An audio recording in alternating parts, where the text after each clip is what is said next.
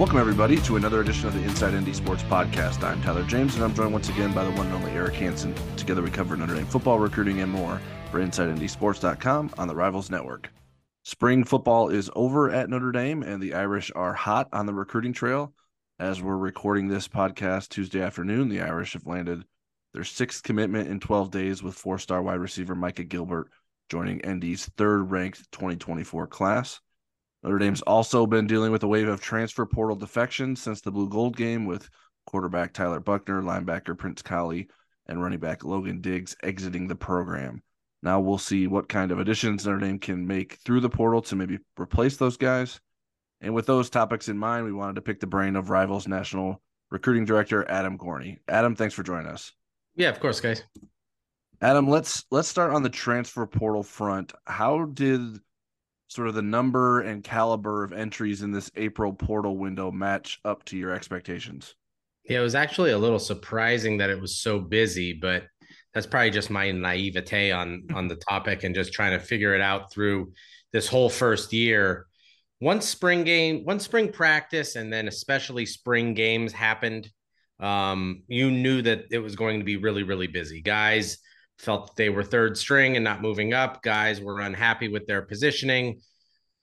Coaching changes. They had a spring full of coaching changes that didn't click. And so now with this outlet to just jump right in there and, and go somewhere else so quickly, um, it was pretty busy. There was nothing like that first window, but it has been uh, incredibly busy again.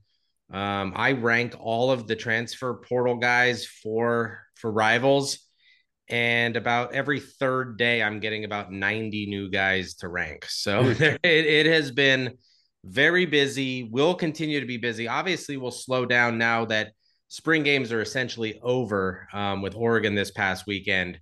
Um, but you know I'm, I'm sure it'll pick right up pretty soon. Okay adam uh, as far as the transfer portal. Jonas Gray, a former Notre Dame running back, tweeted this the other night, and you probably saw it, where he said, You know, I wasn't playing early in my career. I wondered if the rules had been different if I would have jumped in. I'm really glad I didn't. Um, do you think the newness of it is helping foster these huge numbers? Do you think there will be some self correction at some point where, or maybe guys aren't as quick to jump in or or is this our new normal?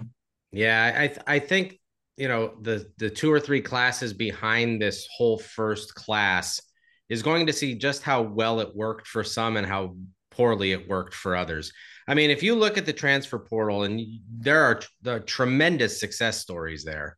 Um, but Caleb Williams was going to be good at Oklahoma or if he transferred to USC. You know, Spencer Rattler did get a second chance at South Carolina he probably wouldn't have been the starter at Oklahoma anymore. And um, you know, I think there there are just a lot of factors that play into this. A lot of guys are going to jump around and not find success anywhere, um, and and and just keep kind of doing this.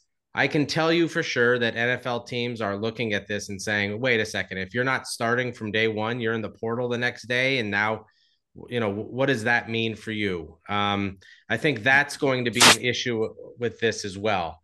Uh, are you going to literally leave you know notre dame uh, for an opportunity somewhere else uh, turn down that degree? Stanford are you going to leave stanford for an opportunity somewhere else and turn down that degree? Those are the issues that people are facing now but as you look you know at the transfer portal as it stands right now. The number one player in our in our transfer portal rankings um, has been at two schools already and hasn't even played a full football season. Tra- Travis Hunter.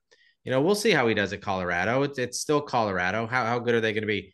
Aaron Anderson is a kid that, you know, went to Alabama over LSU, got hurt, now transferred back to LSU. Bear Alexander was a guy at Georgia who was starting to have some success. Could be, you know, de, you know, defensive tackles at Georgia have been picked in the first round in at least the last two drafts. He transfers to USC. So there are guys that, um, you know, have kind of worn out their welcome or just had no traction going and needed a fresh start. And then there are guys who are just like, you know, maybe I'll take the money elsewhere instead of uh, staying at a place. And then I think, like Jonas said, he's happy he stayed. Um, you know, he didn't have a, you know, a pro career out of it. A lot of these guys moving around or trying to have, you know, the the next step to a pro career. Some will and some won't. I don't know if if they're, you know, even in life, you you, you know, the the saying like just moving somewhere else doesn't mean you're still not going to have problems, you know. So you're still going to have issues wherever you transfer of other players better than you or a coach that you don't like. And so, you know, just leaving for a new fresh start isn't always the answer one particularly interesting exit for for Notre Dame was Tyler Buchner, the quarterback, and uh, I think even more interesting was his decision to to go to Alabama. What are your thoughts on him sort of taking on that challenge and and his potential to maybe be the eventual starter at Alabama?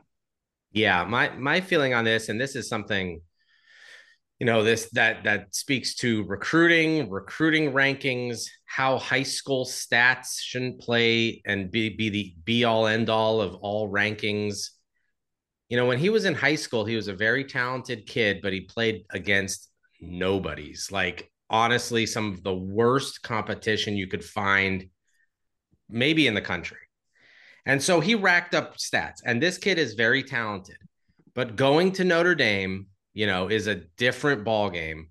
Um, and then, you know, we saw what he did there. He he flashed sometimes, he looked terrible sometimes. I mean, I think that's probably fair to say. And this isn't coming from a Notre Dame fan. So, you know, there was there was that moment where you're like, man, Tyler Buchner is really talented kid. And then that moment was like, my God, why did he do that? You know, that was kind of the feeling as you were watching Tyler Buchner on the football field there. now you're taking that and moving him into the elite of the elite where a national it's either national championship or bust and okay i mean i think more than anything it speaks to um his comfort level with Tommy Rees. i think that's one of the things but it also speaks to alabama's desperation for a quarterback you know there were a lot of rumors that they were trying to get Drake Maye uh, in the offseason. There were a lot of rumors that they were going after tons of guys in the transfer portal um, that they that they ended up not getting. They took uh, you know two quarterbacks last recruiting cycle. Maybe Jalen Milroe is the guy. It doesn't seem like that he was. You know, Saban was really thrilled with him or Holstein during the spring. So they go and get Buchner. He has a connection to Tommy Rees, But this is certainly not a situation where I think Tyler Buchner is guaranteed to be Alabama's starting quarterback next year. Interesting. I know when we talked in the fall, um, ahead of the um, early window, the the thought there were a lot of stories out there about guys getting offered that a lot of these transfers were NIL, NIL driven, and you heard a lot of big numbers both accepted and being turned down like Zay Flowers. I haven't heard that as much with this cycle, this spring cycle, but maybe it's because of where we are. Is that still a constant? Is are a lot of these transfers NIL driven? Yeah, my sense is that no, this second cycle are guys that were, you know, either just kind of late to the first cycle or were waiting for the spring to play out and then see where they stood. So I don't think Tyler Buchner left for some huge NIL deal at Alabama. I mean, it's possible that he's getting money, um, but I think a lot of these guys, more than anything, more than chasing NIL, this second group of kids um, that is transferred out is kind of saw the writing on the wall. It wasn't working. Um, you know, Casey Thompson, you know, started at Texas, went to Nebraska um, a new staff comes in there. They bring in Jeff Sims from Georgia Tech. He saw the writing on the wall that he wasn't going to be the starter there anymore. Payton Thorne at Michigan State's a very interesting one. Um, he and his top wide receiver go into the portal. Now, is that because of money? Probably not. Mel Tucker, probably, you know, uh, and he and Keon Coleman had some sort of issue uh, to move on from there. The got the the names aren't as big, the rankings aren't as big. Um, you know, I think Lorenzo Styles is an interesting one that obviously um, plays a factor at Notre Dame. Uh, you know that that is sort of one of the bigger ones uh, that that you say Was he just unhappy that he was moving to defense? Was he did he was his heart somewhere else? What was going on there? Um, but I, but my sense is that that first group, and especially some of the guys that actually went back to their first schools, um, were NIL deals. I'm I'm almost certain Jordan Addison was an NIL deal to leave Pitt to go to USC, and that's part of recruiting now. Is like, okay, who's playing well? What do we need? and what kind of money do we have to put together for these to, for us to get these guys there um, this second group is probably guys that were like let's give it three more months you know talking to dad at home talking to your handlers at home talking to your old high school coach let's give it three more months if it doesn't work out we have that window if it does work out we can stay yeah one, one thing i've learned in covering both the recruiting and portal is that um, at least from guys that we've covered it seems like there's more secrecy with portal activity because I think people don't want either the attention to be there, the NIL numbers to be to be driven up because I think it, the more uh, teams that get involved, um, the the higher the price may get for certain guys that you think you might be able to get a guy in, and then all of a sudden there's another school that that learns about this portal kid that that may be headed somewhere else and, and gets a big offer from someone else. Yeah, my experience with NIL has has still been you know everyone knows it's legal um, but everyone still acts like they don't want to talk about it it's like you know when marijuana becomes legal in a state everyone's still like if i go in the store and buy it not me of course not me but if, if, if i go in the store and buy it is this like actually legal like when you can start betting on your phone you're like is this is this right uh, and yeah. so i think a lot of guys one one that it's like there's this reputational value thing like I don't want to be the guy that just went to a school because of NIL. I, I, went there for other reasons, but certainly NIL played a factor in a lot of decisions. Um, and it it played a factor in a lot of meetings with coaches where guys have I, I know for a fact guys have sat down with coaches and said, This is what I'm getting from this school. If you can match it or beat it, I will come to your school. So that happens all the time now with NIL. And especially guys you know, every school in the country has a coach or, or multiple coaches now who whose entire job, uh, you know, one of their biggest recruiting, the parts of their recruiting job is to sit in the portal and see who comes in and say, all right, we need a wide receiver or we need a quarterback or we need two defensive backs. Who's in there? How do we get them? And it it, it benefits them in no way to make that public knowledge that they're recruiting that guy. It only helps to keep it private so everybody else doesn't. If Notre Dame is coming after two offensive linemen, we all know Notre Dame's offensive line success. There might be 10 more schools that just start recruiting that guy in the portal just because Notre Dame's doing it. So you get all of that stuff all playing together at one time. And that's why the guy who has to manage roster numbers and I get asked about, oh, how are they going to get down to this number or up to that number? It is incredible the juggling that they do. But at, at the end of the day, they get to that number. Adam, Notre Dame pretty much in every sport has two types of portal guys they can go after. They can easily go after the grad transfers, mm-hmm. and they, in a lot of instances, can take somebody after their freshman season. As you get deeper into your academic career, because Notre Dame wants more of those credits being Notre Dame credits for that degree, it's a hard no. Can Notre Dame is there enough quality in those two classes, those two kind of transfers that Notre Dame could survive without finding a happy medium with that those other classes? Yeah, I, I think so, but it, it, it also means um, that high school recruiting and evaluation is so much more important and valuable. Um, you're not Notre Dame is never going to be Colorado, where the new coach comes in and says, "Get out." You know, that's just not going to happen. That, and then, and then, you know, more than 40 players from the roster are turned over in one year. And the team is believed to be far better next year than they were the year before. You know, Notre Dame is not going to be Arizona State, which comes in and essentially hardly recruits high school guys for the 23 class because they know they're going portal for everybody. And so that makes quarterback recruiting challenging in the sense of I either need to develop this guy or I'm a little screwed in terms of the numbers and who I can get. Now, that being said, there will always be the Sam Hartmans out there that will come in, you know, one year and do really, really well, and you'll have a lot of success, and the, it'll be a tremendous upgrade. So I do think, in terms of grad transfers and guys after the first year, if those if those are basically your two windows of opportunity because of academic requirements and because Notre Dame and Duke and Stanford, even like a school like UCLA has a lot of requirements in terms of uh, you know, like you said, Notre Dame classes and and and all of those kinds of things. It is certainly possible to do it that way. It just means you have to be very laser targeted on the on the prospects that you're going after. Adam, in Notre Dame's recent recruiting streak here, Kennedy Urlacher is someone that falls into your area of expertise. What do what do you think that Notre Dame got there? And he's is he the type of player that's worth? I, I know we have him as a three star, but is he the type yeah. of player worth worth taking a shot on? Yeah, absolutely. And, and he is someone that I you know I want to see one more time, maybe twice.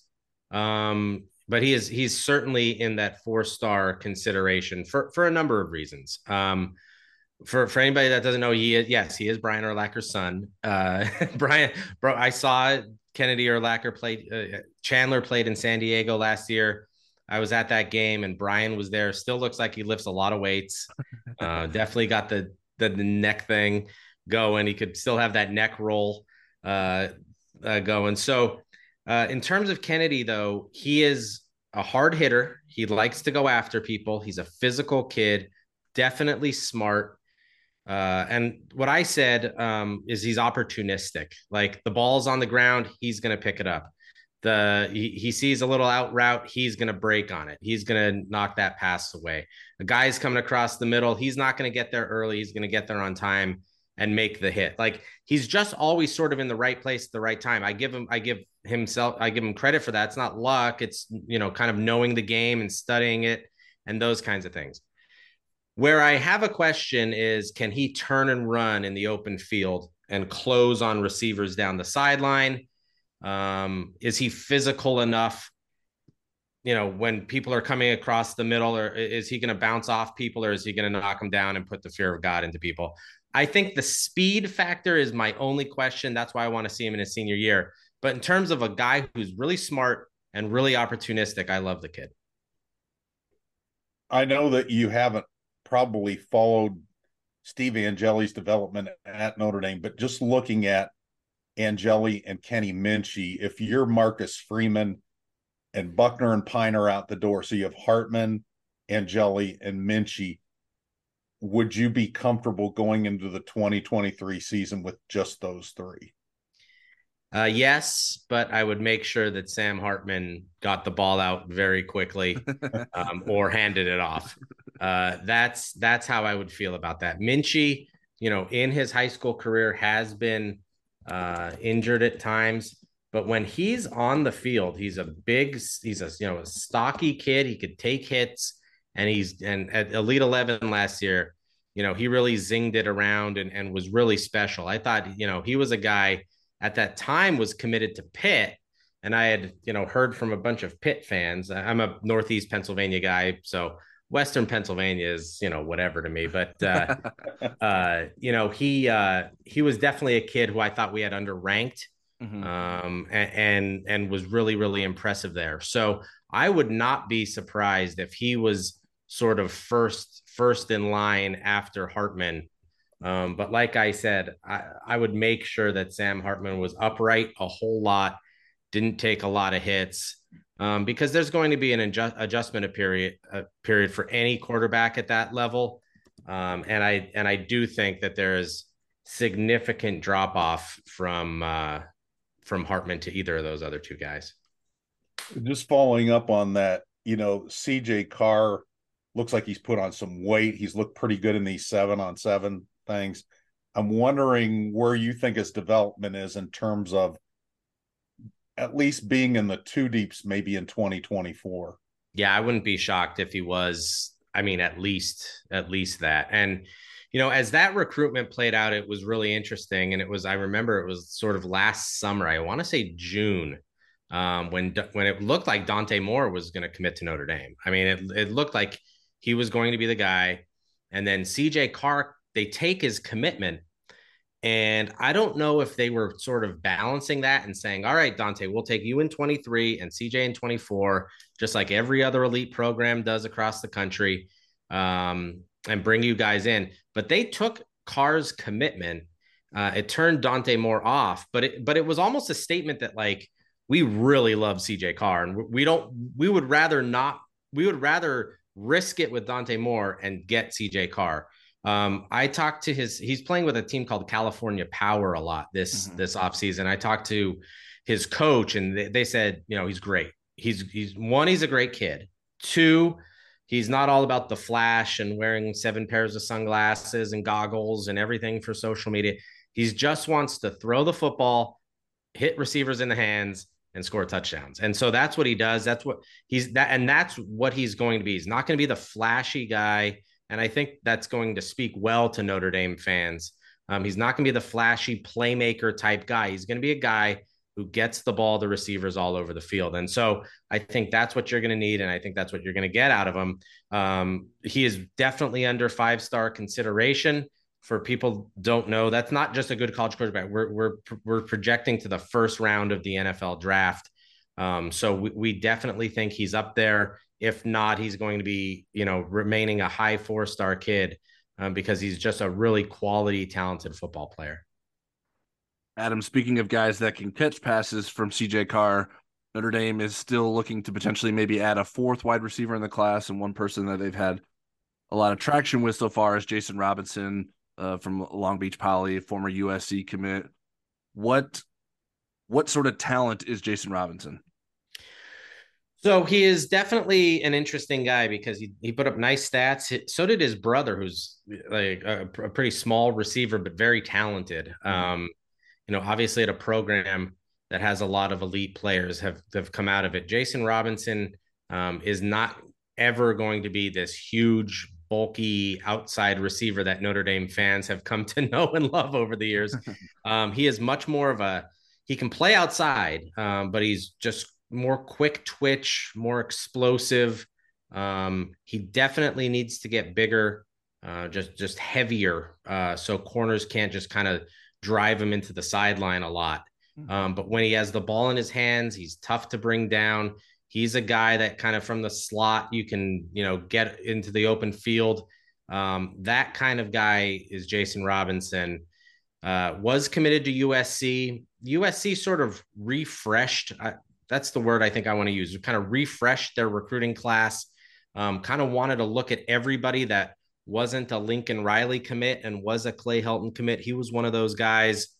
Um, he certainly wasn't dumped, but it was uh, it was like a refresh of their class, and so uh, you know he he's kind of looked at schools all across the country, but Notre Dame is going to be one of them. A guy with a lot of speed and playmaking ability.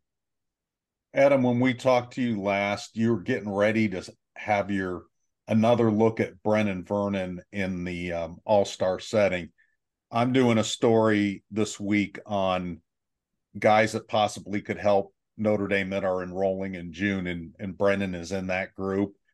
And I'm wondering, what did you learn from that All Star setting that would make you feel he's either plug and play, ready to uh, compete for a two deep spot, or maybe not so much? Yeah. So Brenan Vernon's a really interesting guy, and he is easily one of the best looking kids in the entire 2023 class. Like he is a phenomenal looking kid. He's all of six five. He's all of 260 pounds.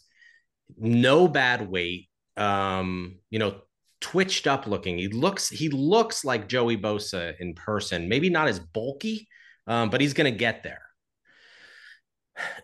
when we saw him in San Antonio, and I would be interested to see how he performs at Notre Dame practice he either won the rep easily, like blew by the offensive lineman, or once offensive tackles got their hands on him, he had no second move and just stopped. So it'll be interesting to see if like that was just some sort of weird adjustment to national competition And a lot of times, and, and to be completely honest, a lot of times guys from the Midwest who end up being first round draft picks go there and they've dominated so easily in high school. And now they're going up against some badass kids from the Southeast and Texas. And they don't know what to do with themselves when they don't win every single rep. And so maybe it's something that he needs to be taught a counter move, a second move, continuing to kind of battle. It's not, I don't think it's a motor issue because he can get going. Um, it was just really like, oh my God, someone is stopping me. I don't know what to do with myself. And I think that will need to be taught into him when he gets to Notre Dame. Well, he will he will get a great opportunity with either Joe Alder, Blake Fisher Oh, yes. right off the bat. yes. I think that will be the best thing for him is going up against Joe Alt, who's, you know, definitely a you know a first round level NFL draft pick, and Blake Fisher, who's developing into one, is to go up against these guys and then after practice be like, what do I need to do to get better? How do I get better in that sense? Because from a physical standpoint and an athletic standpoint, and just the look, he looks super elite. Adam, I have one more individual person I want to ask you about, and that's Kingston Viliamu Asa, a linebacker out of California that Notre Dame is in the top three for alongside USC and Ohio State.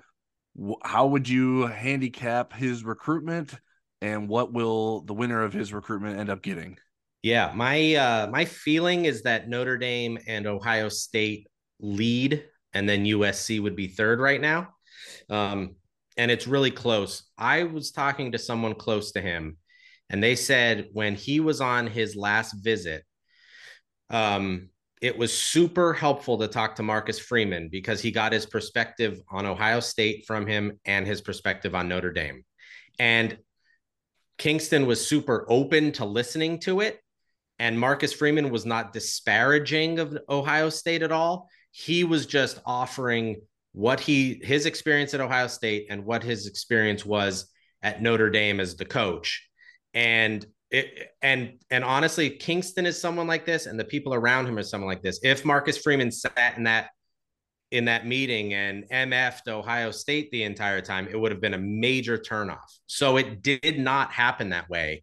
Um, but it, it, it's certainly an interesting perspective to have basically your top two the coach of the other one played at the other school. So right. I think that was super important for him. Uh, Kyngstonn and the people around him are looking for high academics. They're very serious about it. I think that's why USC has sort of come back into this a little bit, is because of USC's academic reputation as well. Plus, he could stay closer to home. But he loves that. He loves the linebacker history there.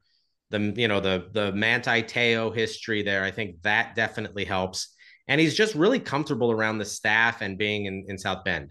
With that being said, he's also been to Columbus a whole lot. Um, he sees national championship written all over that team. He sees a, a, team that can basically score at will and then get on the field and shut people down. In terms of what kind of player they're getting, I'm I, I'm you know obviously he's far more upset, but I him him hurting his knee in his sophomore year it didn't slow his progression because he's still a phenomenal player, but it just didn't give him that second year, you know, of resume uh, that that people could have seen what he can do. He flies over the field. He has length. He's strong. He's fearless, and he's smart. He like does everything you want from one of your inside linebackers. And the linebacker next to him is Jordan Lockhart, who's very, very talented as well. So it's not like Kyngstonn could just kind of eat up every single play and clean up everywhere. But wherever the ball is, wherever there's a gap, he's hitting it and he's getting people on the ground. Well, all right, Adam, that's all we have for you today. We really appreciate you t- taking time to talk to us and keeping us up to date on things. And you're always sharing your insight with us on the Insider Lounge. So we, we appreciate that very much. Awesome, guys. See you. All right, now it's time for questions. You can submit questions to us on Twitter or the Insider Lounge message board before every podcast. I'm at T James ND and Eric's at E Hansen ND. First one we have is from Maria Biafore at Biafore underscore Marie. As it turns out, neither Bama quarterback entered the transfer portal, making the fight for the starting position even tougher. Additionally, both those guys are young with multiple years, so if Tyler Buchner doesn't win the starter, he would not be the heir apparent for 2024. Risky decision at best. Do you think Tommy Rees promised him, at the very least, a package so he would get some on field playing time if he didn't win the starting job. And since it is unlikely Notre Dame was going to do that, it could have had some influence on his decision.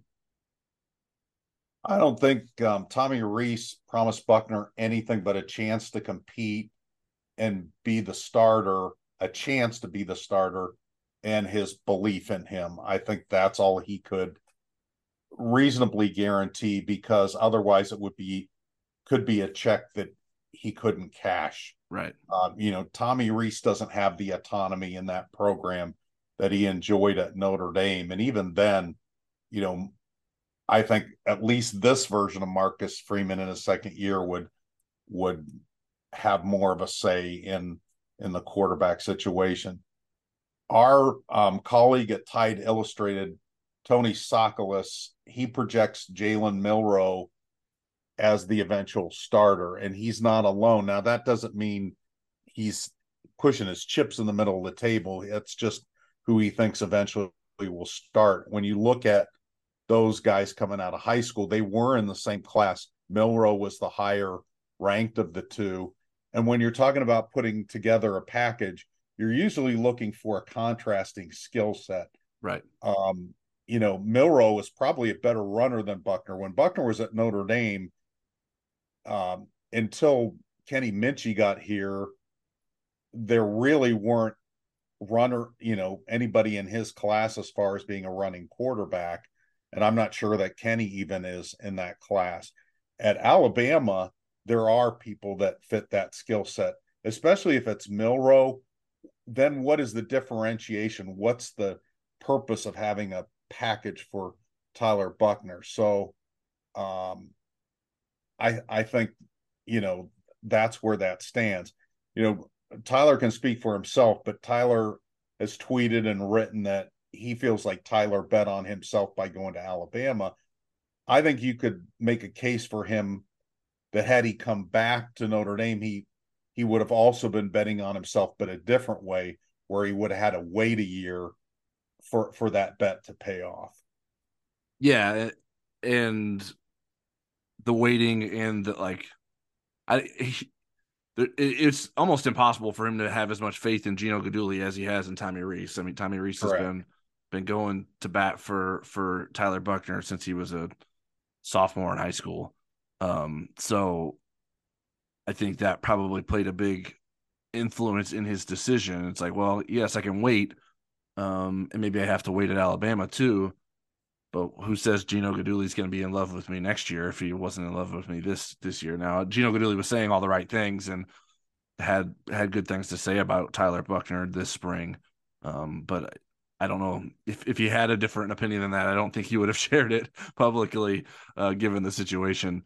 Um, I, from my perspective, if if folks around Alabama think Jalen Milroe is the the most likely to be the starter, that makes it more likely that Tyler Buchner could be the starter. Like, what is there any reason that he can't beat out Jalen Milroe? I, I think Ty Simpson was the one that I think people thought would blow people away and didn't, and his sort of maybe the as underwhelming as he's been has sort of opened this opportunity up for someone like Tyler Buchner, if that's possible. I don't know what's going to happen there. Um, so I, it's it's it's definitely a risk. It's a gamble. Um, like I said, I think he's betting on himself.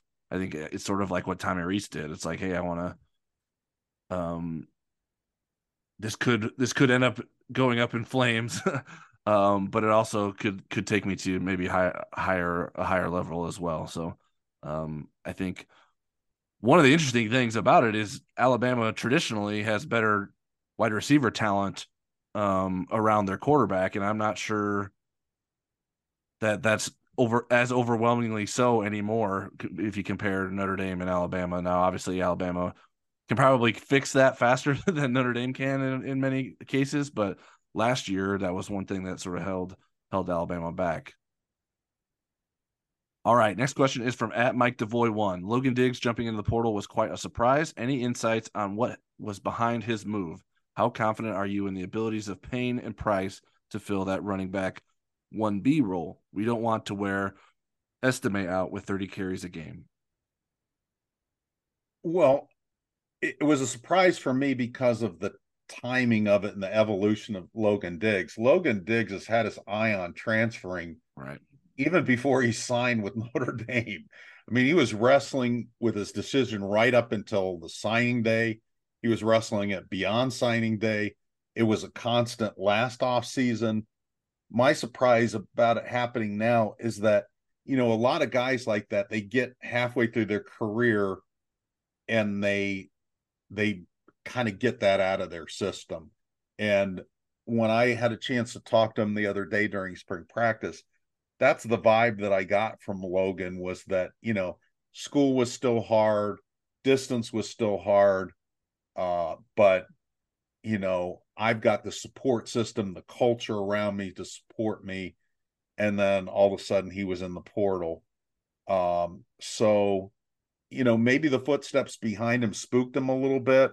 Um, I think if they're all healthy, Payne Price and Love will be will fill in fine. I think Diggs is a loss. I mean, he's mm-hmm. he's got savvy, he's got fearlessness, he's got experience that those guys don't have. But I do think there's a lot of talent in that group. So uh, I think as long as there's not another injury in the running back corps, that Notre Dame will be pretty pretty darn good at running back. Yeah, I think that um there's a there's there's a certainty that you have with Logan Diggs on the roster of like what he can give you that that you won't have without him, um, and that that will be missing from this running back group. Now, if Jadarian Price proves to be healthy, um, that's someone that Deland McCullough likes a lot, and uh, he uh, Jadarian Price impressed a lot. So um, I think that he has a really high ceiling if he can get back to it. Uh, and it's Gi'Bran Payne ha- had a healthy spring, but he's he's a, someone that has had a extensive uh, injury history in his high school career, um, and I think was a little bit banged up last year as well. So it's a it's a little bit risky to be sort of betting on those two guys, and I don't think Notre Dame intended on that to be the case. Um, but now they sort of have to with Logan Diggs gone. I think you still I think you can still keep Chris Tyree out at at receiver, but be be but I think you have to be more prepared to move him back if if if necessary, and hopefully Jeremiyah Love can sort of get get to Notre Dame and, and be be ready to go. I I I haven't spoke to Logan Diggs about his decision to go. I one of my theories is that uh, some of his classmates and teammates that he likes a lot have have left as well. Um, so when Lorenzo Styles decides to leave and Tyler Buchner decides to leave, it's I think it sort of maybe influences a little bit. It's like why don't why don't I do the same? I don't know what why I, you don't you don't feel as tied down to a place when when some of your buddies leave. Um, and like we like Eric said, it's been something that has been on his mind pretty much since uh, before he even got to Notre Dame in the first place. So um, it, it can never be qualified in my perspective, like it's a, a true surprise because it's always been something that was possible for Logan Diggs. All right, next question is from at Drew Brennan 77. Three years from now, rank and order who will have the best college career. Prince Kollie, Lorenzo Styles, Tyler Buchner, and Logan Diggs. Great question. If we had fabulous prizes, this would be one of the questions that got the fabulous prizes. Um, I'm not sure that 2023 is going to give us the best indication, and that's why you say three years from now. Mm-hmm. Buchner may have to transfer a second time. Uh, we'll see if that happens. But just based on today, how I think this will go, I'm going number one Styles, two Buchner, three Diggs, four Kollie. Hmm. Um, I have one Diggs, two Styles, three Kollie, four Buchner. So we have quite a bit of variance there. And I, and I, I think you can make a pretty good case for sort of any order. I think all of those guys yeah. have a lot of potential. Um, I think it's certainly some of it depends on opportunity too. Yeah, opportunity where you go, where you fit, how you fit in that in that spot. I think I think that's why I put Buchner towards the bottom because I think there's a high there's a high variance of what what could happen from here on out from his career. Like he could be he could be amazing in Alabama and be putting in a put in a great system and have tremendous success because obviously plenty of quarterbacks have done that at Alabama but he could also be stuck as the backup and then like you said transfer again and who knows once you're transferring a second time i mean you could be uh, you're in like the phil Jurkovec category of like, well, yeah, there's a lot of talent and potential there, but like, where where are you at in the long run? Um, Wherever Tommy Rees goes, just kidding. I, I I think Diggs Diggs is like the is the is to me the safest bet to have the best career. Like I know what Logan Diggs is already. I think so. That's why I kept him number one. Um, the only reason I didn't put him higher was because I think if he goes to LSU, he could have the potential to get lost there with other great athletes. Sure. Um, just from a talent standpoint, we'll see. If he he's not for sure going to LSU, but that's right where I think he would like to go. Yeah, and then I went sort of back and forth between Styles and Kollie at two and three. I, I, I was I was really high, high on both of those guys coming out of out of high school, um, and I've, I'm surprising how little Prince Kollie's been able to to play. And so, is that just a matter of needing a clear path to the field somewhere else, and he can fully realize that? Lorenzo Styles, I I don't know. I I really just like his talent, and I, he feels like the kind of guy I want to bet on, even though like everything about last season would makes me want to say no. But right. like I, am betting on him as a cornerback. I right. want to be clear, not as a wide yeah, receiver. For sure. Um, but I, I even just that, like I would have liked to see him sort of get through his struggles as a receiver in a better way than he did last season. I don't think he necessarily showed the best version of himself in terms of fighting through that adversity, although he felt like the spring that he that he had gotten through that. All right, next. I, I think some of these guys with transfers, I mean, some of it is who's in your ear. You know, sure. Uh, certainly, I think um, Lorenzo's parents were supportive of a transfer, and that was kind of evident on Twitter. But for example, a, a couple of different ones, um, guys that were really good players at Notre Dame that considered transferring, Louis Nix and Stephon Tuitt. Uh, Louis Nix's mom changed the locks. She said, "You're not coming home. You know, if if you transfer from Notre Dame, find another place to live." And pretty much Stephon Tuitt's mom did the same thing. Was that, you know, don't come back here because you can't handle, um, you know, some growth experiences. So they were not supportive of a transfer whereas some other parents maybe even encourage a transfer. So a lot of it has to do with the people around you. Yeah, and I'll give a little tease. I know something that Eric's working on. He's got some interesting uh, data about what happens when you transfer from Notre Dame in terms of the the rest of the rest of your career. All right, next question is from at Charles W. Wolf. During the last regime, there was a perception that Brian Kelly was more focused on his recruits rather than Charlie Weis holdovers. Are we seeing something similar today, but now there's transfer portal politics to navigate? So Charles is um, for those that don't remember and don't know, and I remember doing a big story about this because it almost came down to a mutiny. Brian Kelly in the 2011 season, which is second year there, stood up in a meeting and said, How many of you were recruited by Charlie Weis? How many of you were recruited by me? And then he said, something that was pretty disparaging to the Charlie Weis guys. And it went over awful. And Brian had to apologize and really mend those fences. And he wasn't ever completely able to mend it with some, with others, he was able to. But that was a big bad mistake. And I'm I'm sure Brian would be the first to admit that.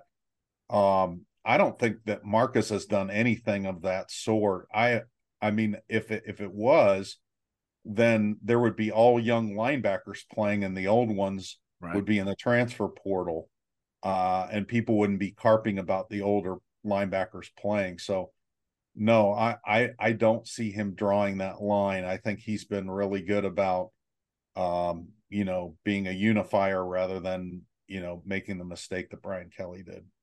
Yeah, I think this is more sort of what happens all the time with coaching staff changes. You're yeah. There are fewer familiar faces that are around, and if things aren't going your way, it's sort of easier to leave.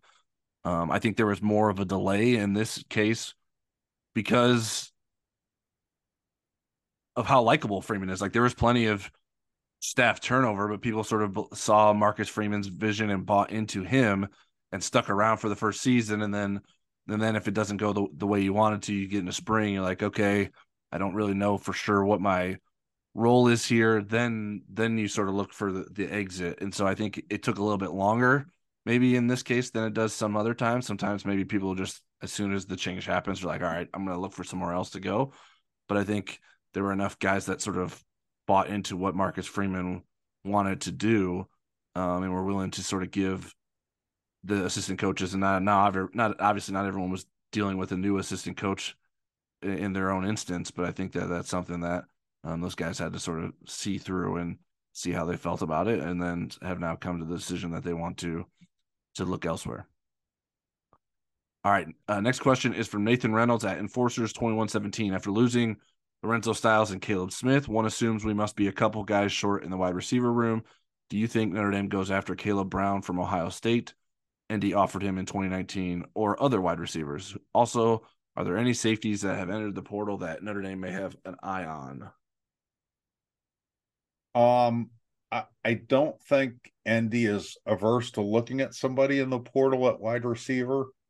Um, I'm not sure if Caleb Brown is what they're looking for, even though he's really, really good. And I don't know that Notre Dame is what Caleb Brown is looking for.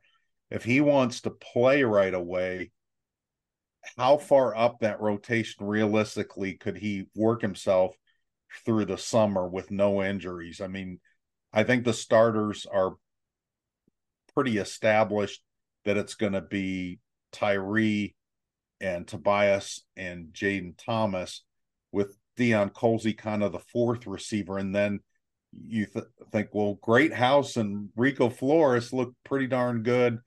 You know, is Caleb Brown in a position to at least get ahead of those guys? I'm not sure. Um, and then you look at kind of how the classes are stacked. There's four freshmen right now. There's three signees, maybe four, as Tyler uh, alluded to, they could sign four. He would be ahead of them. He would be in the sophomore class with Tobias. I'm just not sure that it makes sense for either side, even though I I like his talent. Um, as far as safeties, again, I think they're going to be pretty hush hush on it. Ideally, they'd like to find a safety in the portal who has multiple years of eligibility you know uh, somebody that just finished their freshman year makes more sense than and that's that's a guy that's played some than a one year rental. I don't know that that makes us much sense because then they'd kind of be in the same situation next year. So i don't have names for you. And and even just kind of scouring who's out there i'm not sure that there's somebody that jumps out at me as just an obvious match. Yeah there was uh in terms of receivers, Kody Epps from BYU had had told On3 that there was some interest from Notre Dame. Uh, he's been in school for three years, so it doesn't make a ton of sense unless he was a graduate. Um, so I'm a little bit uh, dubious of that. I think I think Caleb Brown is worth looking into. Notre Dame doesn't really have a direct tie to him, as as Tommy Rees and Del Alexander were more involved in his recruitment, but I, I think they'll at least look into it and kick the tires. I, I think it's worth considering if you say, well, if we do we want to move Chris Tyree back to running back and then we can bring Caleb Brown into the slot and then we have Caleb Brown and and Jaden Greathouse as our slot options this season. I think that could be appealing. I don't know if it will be appealing, and like you said, I don't know if Caleb Brown sees that as appealing and what what other options and and paths that he had that he has currently. Um, so I think it's we'll see we'll see sort of how that plays out there. Um, but all of a sudden Notre Dame usually doesn't have very many slot options, and now they have options that maybe would make them think twice about bringing in a slot option from a Chicago Catholic school that that went to Ohio State and didn't see a, a path to to playing time. Um, but yeah, as for safeties, yeah, I don't have any names at the moment. Um, like I alluded to in our interview with Adam Gorney, I think it's Notre Dame has done a, a has made a very cognizant effort to sort of keep things under wraps as much as it can for as long as it can with portal guys. Um, and so we'll have to sort of keep an eye on that and we will share what we know when we know it on the Insider Lounge. All right, next question is from at Rousseau 1957. Hey guys, do you think Notre Dame will add a QB this year? I still have nightmares from last year. Um, I I think it still needs to be strongly considered if you're talking about adding a transfer or not adding another, um, you know, trying to get somebody else as a 2024 signee or whatever. Um, so as a transfer, what are you looking for? So it's either a freshman or a one or two year grad transfer. For me, if you're going to consider that, the easiest sell and the best fit is going to be a two year grad transfer, somebody that has eligibility in 2023 and 2024. Because if you just bring in a rental to be Sam Hartman's backup, that person's going to take reps away from Minchey and Angeli. And, you know, how motivated are they going to be if, you know, if the only way they get into a game is Sam Hartman gets hurt? If they, if you can sell them on the fact that they would have a chance to compete for a starting spot in 2024, then maybe you get a higher caliber of quarterback that would be less of a drop off from um, Hartman to Angeli uh, that that would win you more games in that scenario. So if there's a perfect fit with that kind of person, I wouldn't be against it. Do its due diligence and see if that makes sense for him. Yeah, I it just seems really hard to find the match that makes the most sense for Notre Dame in this in this instance. Um and like of all positions that were like guys are the most fickle and want the most obvious path to what's next for them. Yeah. I think quarterback is the one. It's like there's only one of us right. going to play unless there's an injury. Um, so it's just like it's just such a hard sell. So I don't know. Maybe maybe there there is that right guy out there. I don't know. I'm not I'm not holding my breath on that one. I think um I think you sort of have to roll the dice and if Sam Hartman gets hurt, you're not you're not winning a national championship. So um, I think you sort of just have to sort of bite the bullet there and then go back to the portal next next offseason if that's what you see fit.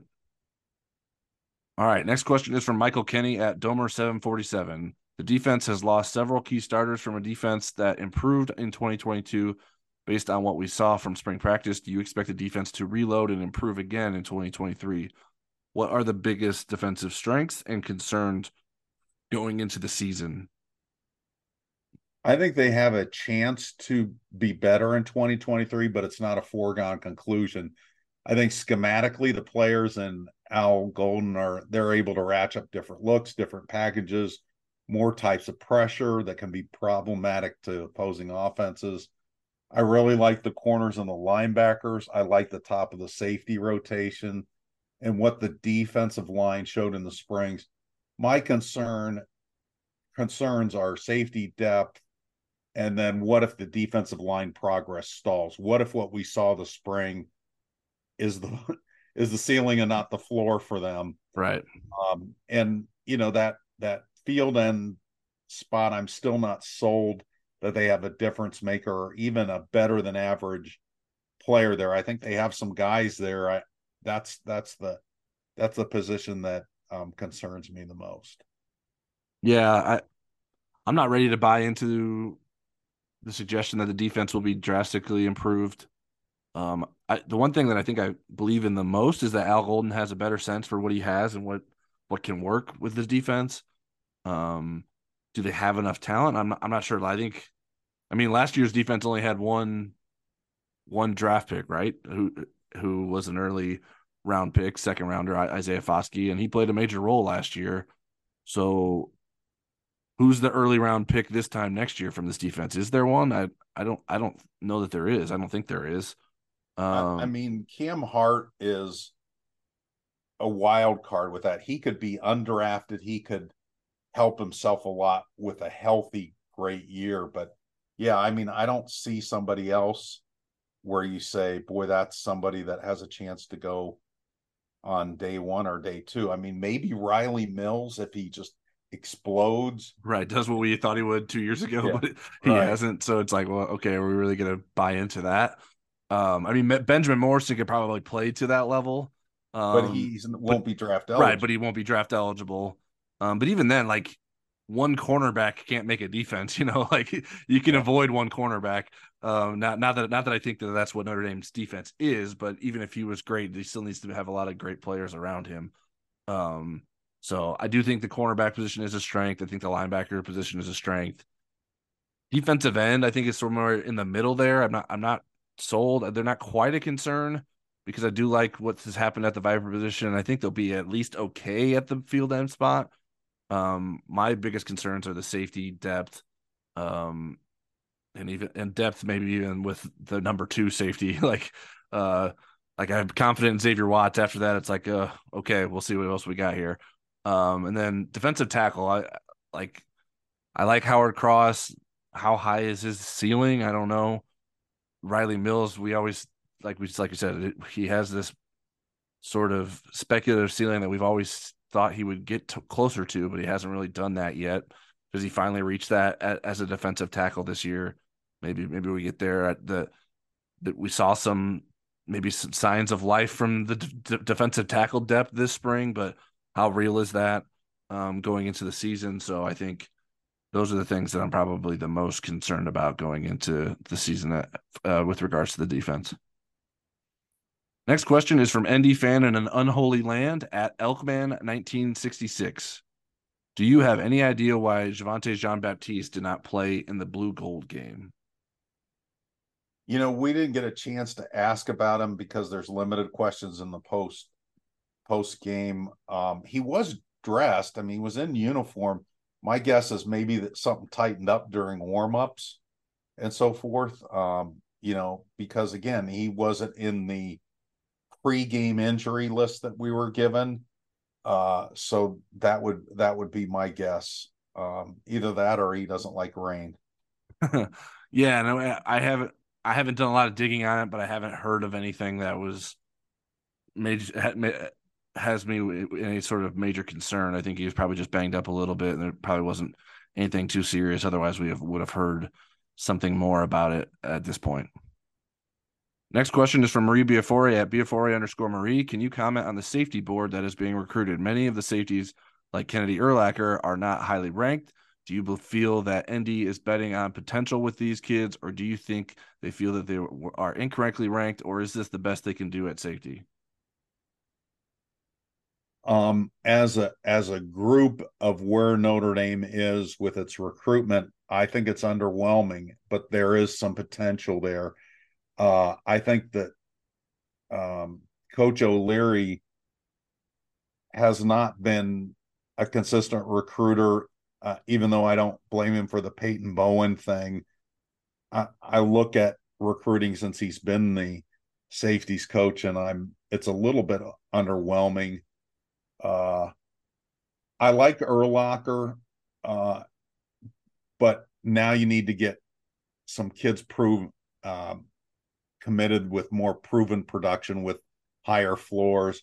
I think if they can add Dewan Lane to the class, I think that's a nice next step. Um, there's an, a nice prospect that Notre Dame is looking at. I won't name him, who needs to raise his academic profile if they're going to be able to get him in the class. He he's not committed. Um, and the portal is going to be part of this evolution moving forward. So we'll have to throw that into the recruiting too. I mean, I think not only do they need to get somebody from the portal this year, I think they're going to have to get somebody in the portal next year, depending on who leaves after this season, besides um, Harper, who's a nickel, and uh, DJ Brown. You know, Henderson and Watts are both academic seniors with with additional eligibility, but they could certainly choose to leave after this year. Yeah, I, I think the things that Marie laid out, whether it's Notre Dame's betting on potential, or they think that Notre Dame thinks that they're incorrectly ranked, or is this the best they can do? I think it's a little of all of that. Honestly, I think certainly Notre Dame thinks these safeties are better than the rankings or ratings that Rivals has given them. Um, but it also went Notre Dame also went after a number of higher ranked safeties earlier in WIFT, whether there's Peyton Woodyard, Mike Matthews, KJ Bolin, DeMello Jones, Tylen Singleton, Corian Gibson. It's not like these guys that they're in in good shape with now were their first choices. So that tells you that these aren't these aren't their first choices. Now they they may spin it differently. Like we love this kid all along. We just wanted to see him develop, and that's why we waited. But I, certainly they're they've fallen a bit short from their highest of hopes early on in the recruiting cycle. Um, Dewan Lane, who you mentioned, is Notre Dame's best chance at a four star recruit in the class. He's in Notre Dame is in his top five currently. He visited in April. Um, Davis Andrews is someone Notre Dame likes, um, but he's also a three star athlete from Utah. Um, I think I think Notre Dame's sort of answer in this cycle is going to be just throwing numbers at the safety position rather than sort of getting elite guys. They're they're not they're not going to really sign anyone that that people would probably qualify as elite um, in this cycle. Um, and so we'll see if the recruiting industry has has sort of whiffed on these guys, and Notre Dame is, has a better better belief in or better measure of what these guys can actually do than than what they're being given credit for at this point. Next question is from Brian Farmer at Brian F85ND. How are we going to compete in the future? And is ND going to keep making ridiculous schedules? Is Notre Dame all about money and not winning national championships? I I read that question this morning when I was uncaffeinated and the caffeine has not helped it. So my answer would be I remember when I had my first beer. I think I uh, responded to Brian on Twitter and said, "What did you have for lunch?" Because it was like, "Wow, what is going on?" That was uh, that was intense and out of nowhere. Uh, yeah, I don't even. I mean, I don't like questions that are that loaded. I mean, it's that's got that much editorial in it. It doesn't give you anywhere really to go to answer it, and you know, I disagree with some of the premises. So I, I think I'm just going to pass. Yeah. I mean, to the second question, like you can't win national championships without money. So you got to, uh, like, there's a reason the SEC is so dominant and why they're going to be continuing to be getting loads of cash poured into that, that conference. Um, and so Notre Dame needs to be competitive financially with those, those other top programs and, yeah, and you want to afford facilities, if you want to afford the best assistant coaches if you don't want your staff poached yeah you have to have money yeah and uh, if you want to be independent you have to find other ways to money than than just being a part of the big 10 or the sec and getting millions thrown at you because you belong to those conferences um in terms of compete how how does notre dame compete in the future do you recruit at a high level and develop players um I get the, the scheduling, I think, is maybe the thing that we could take the most seriously. Like maybe not in the way that it was framed by Brian, but is Notre Dame scheduling in the right manner? I think I don't know that I would describe Notre Dame's schedule as ridiculous. I do think like a season with Ohio State, USC, and Clemson is probably a bit much, but I mean, if you said that two seasons ago, USC wouldn't be included in that list as as programs that you were worried about.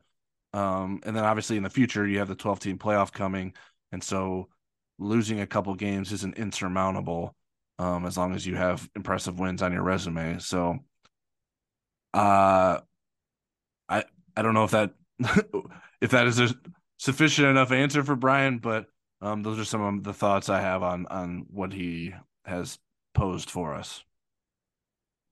Next question is from Alan at Alan Sturgill. Any update on the NBC contract negotiations? The best answer I can give you is they're ongoing. Um, you yep. know, there's they don't usually give progress reports on on so forth. Uh, you know I, I, the basic for people that don't follow it notre dame's contract with nbc runs through 2025 they're negotiating for a new media rights deal. They would like to get money that helps them be in the ballpark of the big 10 and the sec and not the other power five conferences because if they if there is a huge money gap, as we mentioned in a previous question, then you have a harder time competing. And then maybe Notre Dame gets pushed into uh, joining a conference because they need that kind of money to be able to compete at the highest level. But right now they're ongoing. And uh, as soon as there's something to report, we certainly will. Yeah, I don't have anything else to add to that. And our last question, which I feel was needed, uh, after those previous two questions lighten up the mood here at one foot down. Would you rather own an eagle, a falcon, or a hawk? Okay, I think I saw something about this on Twitter, or at least a, like a little movie. But here's my question back, or here's my answer: Which one can iron shirts and clean the bathrooms? That's the one I would pick. Um, if if none of them can do that, I would say the eagle, so I wouldn't have to worry about it picking on my neighbors or their pets. um, so mine was more of a process of info, elimination here. I think Eagles are too coveted. Everyone's about all the Eagles. I, am not. I'm not interested in um, having an Eagle. Um, here in South Bend, there is a Peregrine Falcon restoration program, um, which if you are uh, a local and have watched local news or read local news, you hear about the Peregrine Fal- Falcons pretty regularly. So I feel like if I had one, I'd get too many questions and too many media requests. So I think I would have to. Uh, I feel like that would take the enjoyment of having a Falcon away. So I went with a hawk. I would be an owner of a hawk, and uh, we would just hang out, and I'd let the hawk go fly around and get some food, and I could say I had a hawk. So I think that that wouldn't be too bad. I'm curious uh, what one foot down has to say about their um, bird bird of prey preferences there. All right, that's it for today's episode of the Inside ND Sports Podcast. If you don't already, you can subscribe to us on Apple Podcasts, Spotify, Google Podcasts, and other popular podcast platforms. If you like what you hear, give us a star rating, leave a review, and share our podcast feed with someone you know who has a pet bird. Um, that would probably they're going to love that Falcon, Hawk, or Eagle conversation. So why wouldn't you suggest our podcast for them? Uh, thank you again to everyone who helped push us past 100 ratings on Apple Podcasts. If you leave a review, we will try to read it on the show. We will be live on YouTube Thursday night for the latest edition of Football Never Sleeps. So check us out there if you haven't already. I make uh, and, and make sure you subscribe to our YouTube channel, Inside ND Sports. Uh, it's free, so please do us a favor and do that. Um, and if you're interested in our Football Never Sleep show, you can set reminders there. And we've also been putting the audio of that show um, in our podcast feed as well. Um, and we'll be back next week with another podcast because Eric's already working on, on lining up a, a, a star studded guest. Um, but until then, stick with InsideNDSports.com for all your Notre Dame coverage needs.